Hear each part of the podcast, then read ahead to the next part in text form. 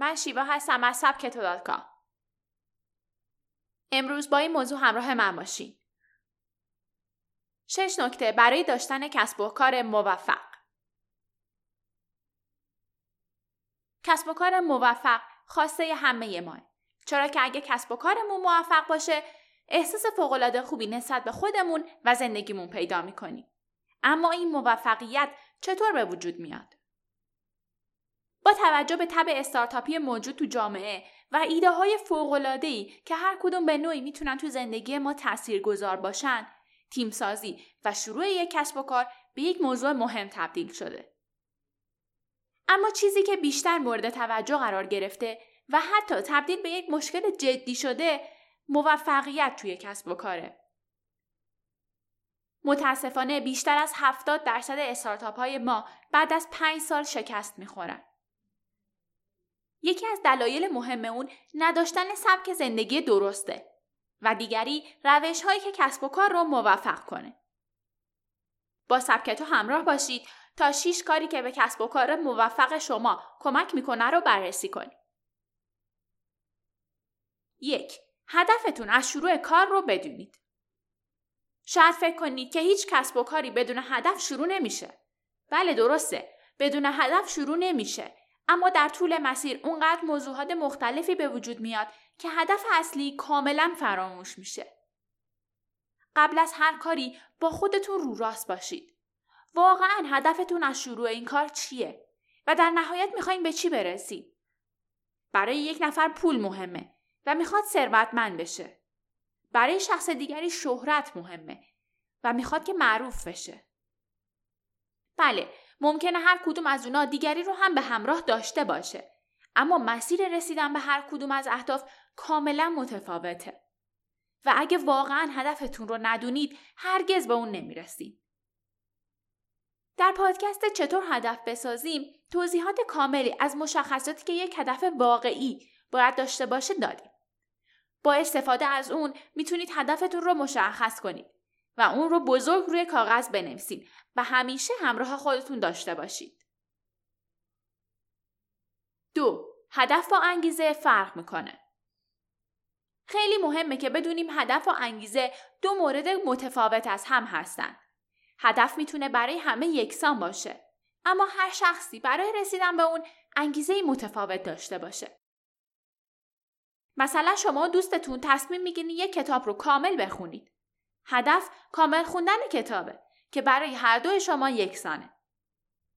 اما شما برای اینکه زودتر سراغ کتاب دوم اون نویسنده برین کتاب رو می‌خونید و دوستتون برای اینکه بتونه مقالش رو کامل کنه.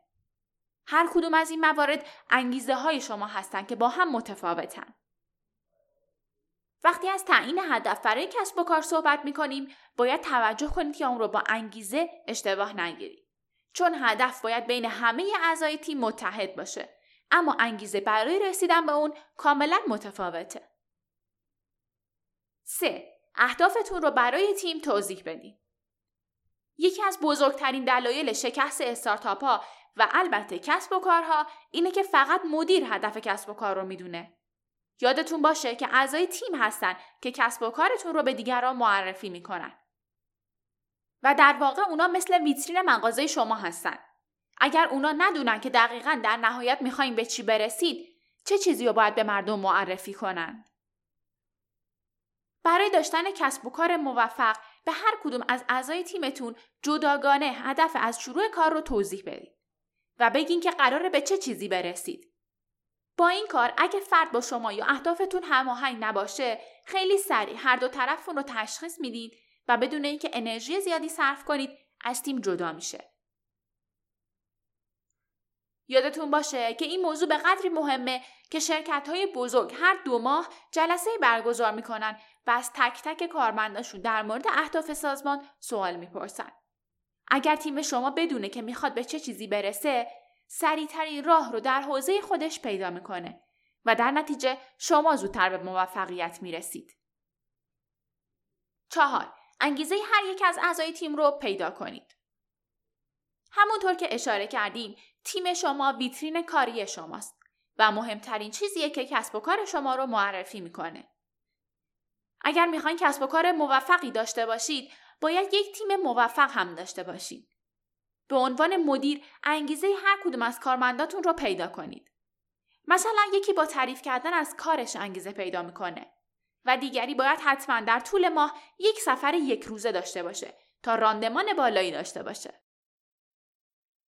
اگر انگیزه هر کدوم را به خوبی بدونید بیشترین بهرهوری از تیم رو خواهید داشت.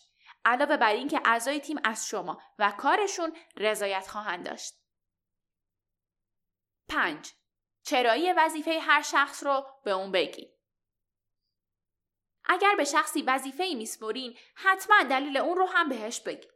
مثلا اگه از کسی می‌خواین هر هفته رأس ساعت ده صبح گزارشی به شما تحویل بده به اون بگین که چه استفاده از این گزارش دارید و چرا می‌خواین رأس ساعت ده آماده باشه با این کار علاوه بر اینکه فرد به خاطر شریک شدن توی اطلاعات شما احساس مهم بودن می‌کنه گزارشی هم که تحویل می‌گیرید دقیق تره و شما بیشترین استفاده را از اون خواهید برد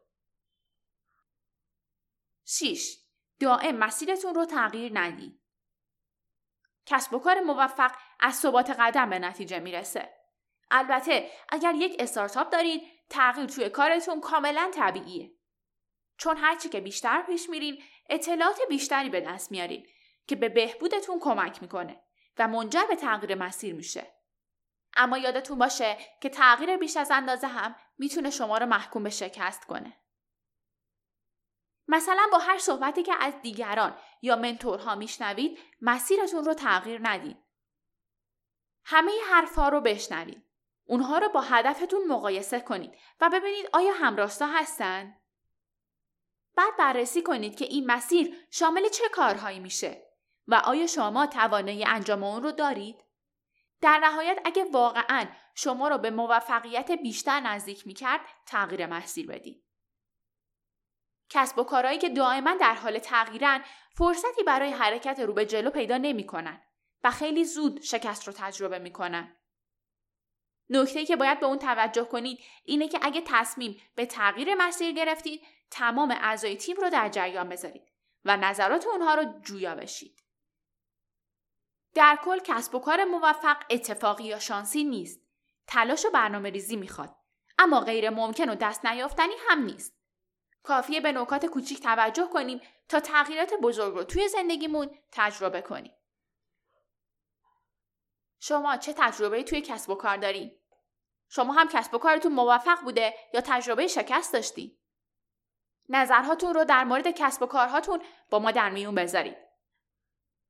ممنونم که با من همراه بودین. پادکست های سبک تو رو از کانال تلگرام سبک تو کام دانلود و دنبال کنید.